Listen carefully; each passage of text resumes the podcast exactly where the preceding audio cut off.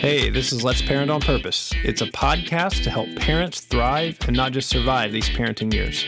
My name's Jay Holland, and I'll be sharing the tools, tips, and tricks that I've learned in 20 years of successes and failures in student ministry, foster parenting, and parenting my own kids.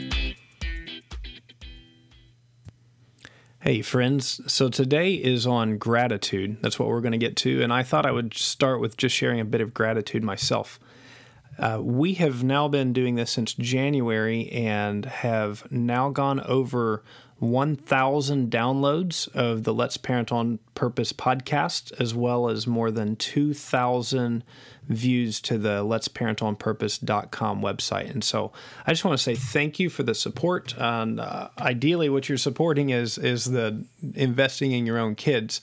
Uh, but it is encouraging to know that this is being helpful to people and that you're sharing it with those that you think might be blessed by it as well. So thank you so much for doing it. Uh, a couple questions I would have for you, or a couple requests I would have. If if you could go on to iTunes or Google Play or Stitcher, what however you listen to this, and just leave a quick review. Uh, that helps for it to kind of show up in search engines for other people that that might find help in it. Um, again, the stuff that we're talking about is universal, and you never know when somebody you might might know um, just really needs what we're talking about. So, if you could go on and uh, give a review, that would be fantastic, as well as share it with somebody who you think might be blessed by it. Uh, so the more people that are in, uh, one of the things that's helpful is then I get feedback and requests. The more people that are listening, I get I get better questions on what to cover, and uh, then we all benefit because it's not just stuff that I'm dealing with and coming up with, but kind of a broader community. And sometimes it's not just the questions, but the ideas and support for how to get through things that are better. So thank you again so much for listening, and uh, let's just jump into today uh, our talk about gratitude. So, you know, I'm not a runner, um, but I've pretended to be a runner for a number of years. And now I'm closing in on my 40th birthday, and it feels more and more like I'm pretending. Uh, I've got some advantages when it comes to running. Um, I have good lungs, and I have two legs and some feet. But as time goes on, I have more and more disadvantages I've, I've noticed. Uh, I'm over 200 pounds, and it just takes a lot to move that. And I've developed arthritis in my toe, and all of these things go into my head as I'm running.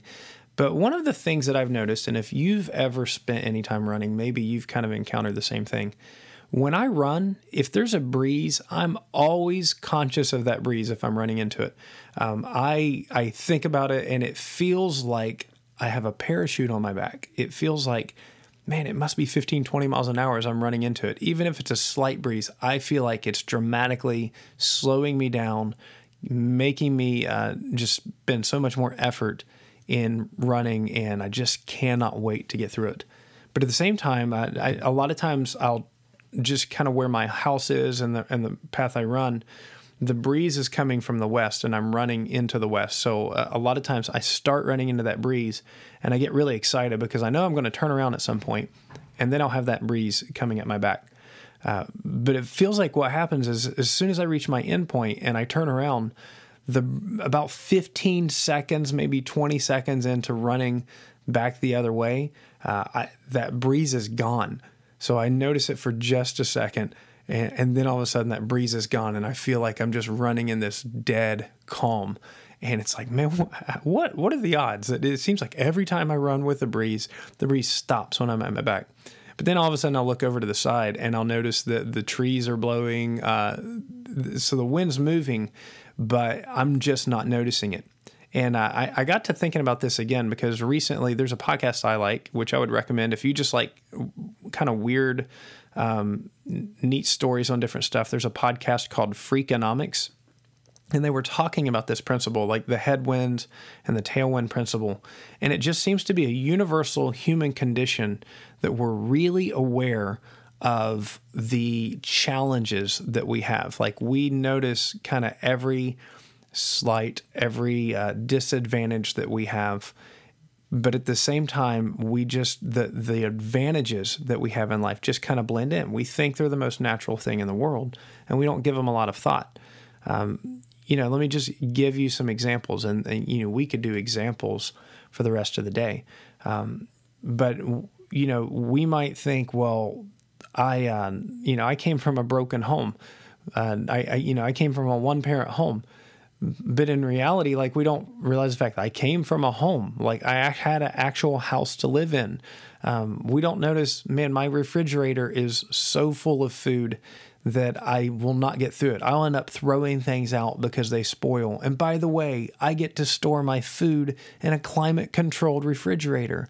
And by the way, I eat whatever I want, kind of regardless of the season. I remember one time sitting around with my kids. I was, uh, I have family members that are involved in in uh, produce delivery and I had worked for them and so I'd noticed where the produce was coming in from. And one time I remember sitting around with my my kids and and we had a bowl of fruit salad there. And and I just started thinking, "Hey, guys, do you realize how many places in the world this bowl of fruit salad is coming from. The grapes were coming out of Chile. The bananas were out of Honduras. There were pineapples that were imported from Hawaii, I think, at that point. Strawberries were coming out of California, um, blueberries out of North Carolina. Um, it, it, just the whole world. I think we even had kiwi in there, and the kiwi was coming from somewhere, uh, maybe Australia. That's near places that are called kiwi. Uh, but that that bowl of fruit that we were eating, that seemed like the most natural thing in the world to us, had been brought in from around the world. Uh, and and it didn't matter what time of year. What I just described we live in a time and age where you can have all of that stuff basically anytime you want, but we don't think about it. You know, instead, we think about whether we ran out of milk and are going to be inconvenienced for breakfast in the morning, or um, was the coffee exactly right? Just crazy how quickly the natural advantages that we have um, just blend in and we just assume that they're automatic, or we don't assume anything about them at all. Uh, you think about your body how many different parts of the body are there? Um, I don't know. I conservatively a million. I don't know. I mean, think about how many parts can go wrong. There, there's, there's where you get how many different parts of your body can go wrong. The truth is, on any given day, most of the parts of your body are are working just fine. But I don't marvel uh, at those. You know, sometimes I think I, in general, I feel good, but I don't spend a lot of fascinating time thinking about how my pinkies work or how my thumbs work. But in the last few months, I, I can tell you, I've developed arthritis in my big toe, uh, in one toe. So, and and truthfully, it's not even the whole toe; it's one joint of one toe, and it feels like sometimes that one joint of that one toe just consumes all of my thought. I feel like my whole body is breaking down because of that one toe.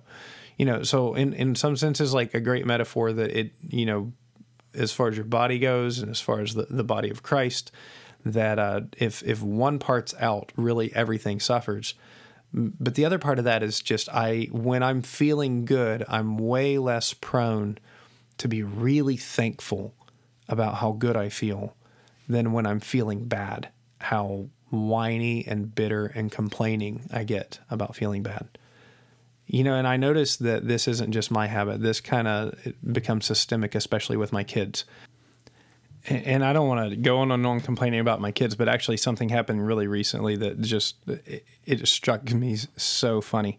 Uh, my kids are in soccer, and one of their balls got taken we were at the soccer field this Saturday, and one of their balls, uh, I think somebody just walked off with it. No big deal. So, uh, my son, he wanted to spend his money and buy a new one. So, I went by the store and picked him up one. But I thought, well, I'll just get another backup instead at that time because I'm sure it's going to happen again. And they were just 10 bucks, and it'd be easier to buy it now than go back. I come home and I have two soccer balls with me, and I pull them out and I give, I, I, I put one of the balls in front of the other son uh, who had no idea that I was getting a second soccer ball, had no idea that he was getting a replacement ball. And I set this ball in front of him. My other son, uh, I pulled a ball out for my other son, but the son that was actually buying them, he got first rights to whichever ball because he was spending his money on it. So unfortunately, the ball that he wanted, I had sat in front of the other son. So I took it from him and and gave it to the son that was actually giving me money for soccer balls. And my my other son went from elation to dejection i mean inside 30 seconds. The wild thing is 2 minutes before that he didn't even know this thing existed. And yet he's able to kind of go into mourning and wailing about the fact that he's not getting the soccer ball that he wants when he didn't even know that there was a soccer ball in the equation beforehand. And uh, man, just how quickly we become accustomed to the things that we have and we assume that we have rights to them.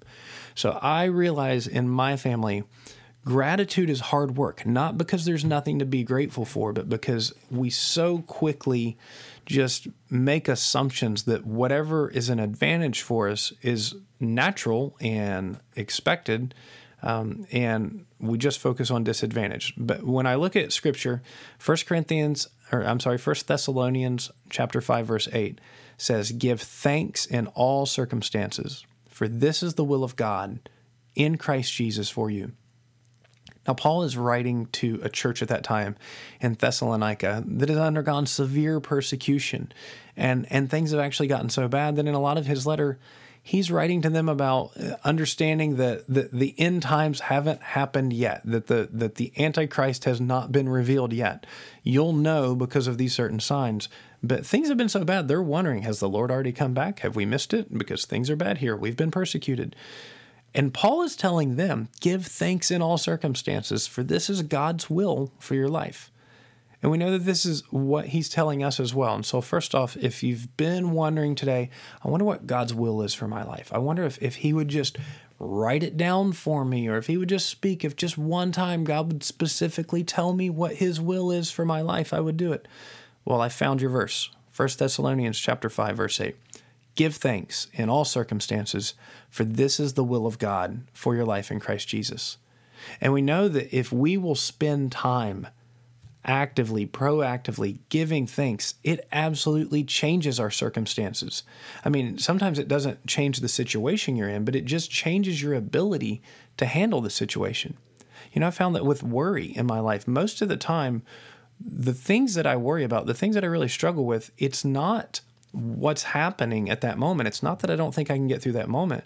It's the fact that I'm worried that it'll never end, that it will always be like this. And so, you know, that's just not true. Nothing is always going to be like this. And so when I will actively work to give thanks, when I will give thanks in all thir- circumstances, uh, when I give thanks in all circumstances, I learn to be content in the situation I'm in, and I learn to live in awe and wonder of the world around me. I mean, just think about your home. Kings who have lived throughout time would give up their kingdom to live in your home, even in your little one bedroom home. You realize how amazing your home is? You get to change the climate to within one degree of what you want. You have a refrigerator that keeps food from spoiling, and then within minutes, you can heat it to an instant degree if you want steak, you don't go out and first off have a cow or have a calf and then slaughter the fatted calf and then skin it and then cook it after draining the blood. You just open a package of steak, throw it on the grill, and 15, 20 minutes later, you're enjoying steak. You go to the bathroom and you pull a lever and it magically disappears. You're not running outside in the cold or peeing or I mean, you think about even kings. They didn't run outside in the cold. They just defecated in the corner of a room and a servant had to come along to clean that up. What a job that is. Think about it. You're not a servant cleaning up the excrement of a king or a queen throughout time. That's a pretty good life that you're living. Think of your little chariot that you drive around. No matter how good or how bad your car is, most human beings who have ever lived have never experienced anything like what you get in and drive. Again, you get to control the climate inside. You get to have a symphony or a concert of whatever music, or you listen to phenomenal podcasts like Let's Parent on Purpose during your drive time. Uh, you, I hope you caught the sarcasm. Uh, it, you, you have what the the power of hundred to two hundred horses in your car but what good are 100 or 200 horses? Your car goes faster than most human beings of the, what, 15 billion people who have lived on the earth. You can travel faster than most of them could ever dream of going, especially on the fastest horse. Speaking of travel, you have traveled probably more in the past week than most humans ever have in their life. All of these things are so natural to us, we, we, we don't live in awe and wonder of them. But they're the, they're just we have been blessed. We have been so amazingly blessed. So I've made it my personal mission in my house to just first start with me and live that command of a life of gratitude. And at the same time, I'm, I want to instill that in my family which means I, I, I want to stop being angry whenever they complain about stuff. It's like, you should just be thankful. You know, you, you've been given so much and you're just ungrateful.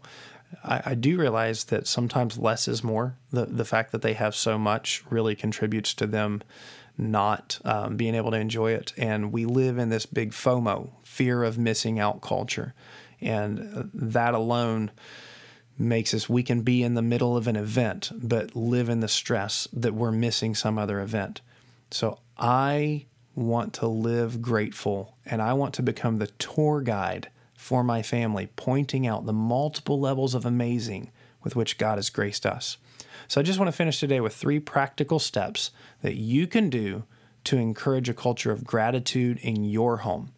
Uh, so, three practical steps that you can do to encourage a culture of gratitude in your home. Number one, um, use time as you wake your kids up in the morning, or if you feed them breakfast, um, or drive them to school, um, or you can use dinner time, or maybe if you have a bedtime routine, or maybe you can use all three to do a check in with them. And, and during that time, ask them what their rose for the day is. Or maybe maybe you can do it like this. Maybe in the morning, as you're doing your check in, look around the home. What is one thing in the home that I'm really thankful for that I know a lot of people in the world don't have? Then at dinner time, that check in their rose. What what's something really wonderful that happened today? And then in, in the bedtime, again, check in how who is somebody that God's put in our life that we can be grateful for. Uh, the second thing that I would I would just encourage you to do, I've started doing this with my kids. Um, when bickering starts, and man, I've got three within three years of each other, so bickering can start quickly. And when bickering starts among our family members, instead of immediately moving to punishment or isolation or se- separation or me having an aneurysm thinking it's never going to stop, uh, I've, I've made them pause and they each have to take a round, no matter who started the bickering, and say five genuinely nice things about one another. So they have to give each other compliments. And honestly, like sometimes with them, it takes so long that the car ride's done whenever it's it's passed. So I don't have to worry about anything else. Um, but they have to pause and they have to say five genuine compliments about one another. And then uh, a last one, and this is this would be a really interesting thing to do with your family. Go online, and I'll have the link in the um, the blog about this at letsparentonpurpose.com but you can Google it as well. The Global Rich List. Look this up. The Global Rich List. It's this really cool thing where you can go in, you can enter your family's household income, which is something it'd be helpful for your kids to know because they realize that there's you don't live on infinite money, and at some point you have to teach them about money. See where your family ranks among the wealthiest humans in the world. And and let me tell me tell you something. You're going to be shocked because you probably think you're average or slightly above average in the world. I'm not going to tell you where you stand, but I am going to tell you you're going to be shocked. And so maybe the follow up to that, once you see that, is you could do like a month long exercise in your house of coming up with a cumulative family list of all of the different ways that your family has been given advantages over somebody that lives in the bottom 10% of the world. So it's not a contest, but our eyes need to be open. We have so much to be grateful for. But gratitude's hard work. If you don't put the effort into it, you're not going to be grateful. You're going to be grumpy. Uh, it is hard work and it's always going to be hard work. We're going to naturally just kind of feel the headwind, but forget about the tailwind really quickly. So we have to make a conscious effort to do that. But it's a good work. So let's get to work on it. Hey, and I am grateful for you for listening, for taking that time to just do a quick review, for subscribing, for sharing with others. This is Let's Parent on Purpose. It's a ministry of Covenant Fellowship Baptist Church in Stuart, Florida. We would love to be your church family. If you live on the Treasure Coast and don't have one, you can check us out at covenantfellowship.com. Again, go to letsparentonpurpose.com and you can find archives of these episodes, blogs, other links of special things that I've found along the way. Want to thank you again so much for joining us uh, and remind you that this is a marathon, not a sprint. You're not going to get it all right the first time or the fifth time. And uh, thank you so much for listening, and we'll talk to you soon.